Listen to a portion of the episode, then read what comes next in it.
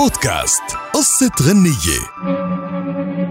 قصة أغنيتنا لليوم عن أغنية حكاية غرامي للموسيقار فريد الأطرش.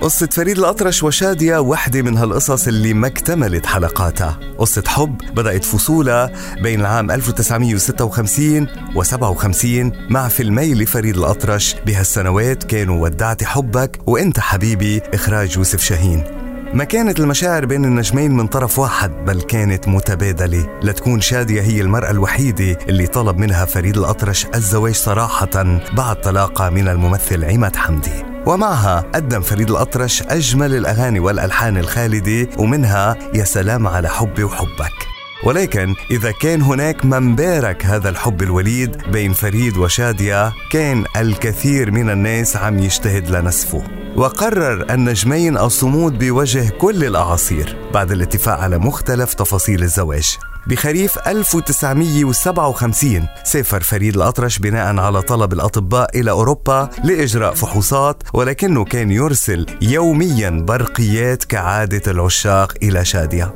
وخلال محادثة هاتفية أجراها فريد معها من أوروبا تم الاتفاق على أنه تنتظره بالإسكندرية لإتمام مراسم الزواج والعودة بعدها إلى القاهرة. ولكن الألسن الخبيثة أشرعت نبالة ببث الأخبار حول فريد الأطرش بالخارج وسهروا بالملاهي الذي لا حدود له.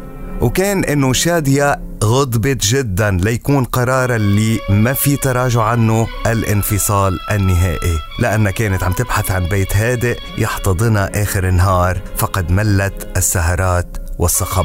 ما توقف الأمر عند هذا الحد ففضل فريد الأطرش أيضا الانسحاب من حياة شادية معلنا القطيعة بعد ما قرأ بالصحف عن محاولات تجري لعقد صلح بين وبين طليقة عماد حمدي.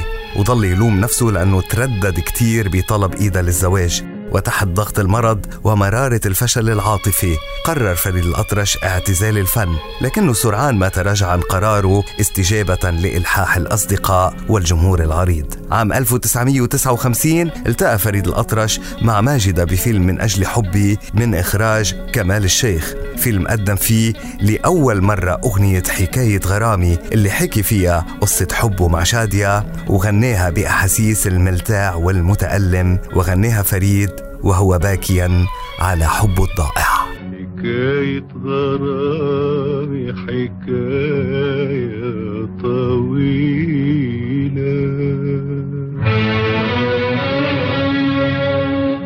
بدايتها ذكرى الليالي الجميلة. وحرماني منها بين يوم وليلة ماليش يد فيها ماليش فيها حيلة. بودكاست قصة غنية.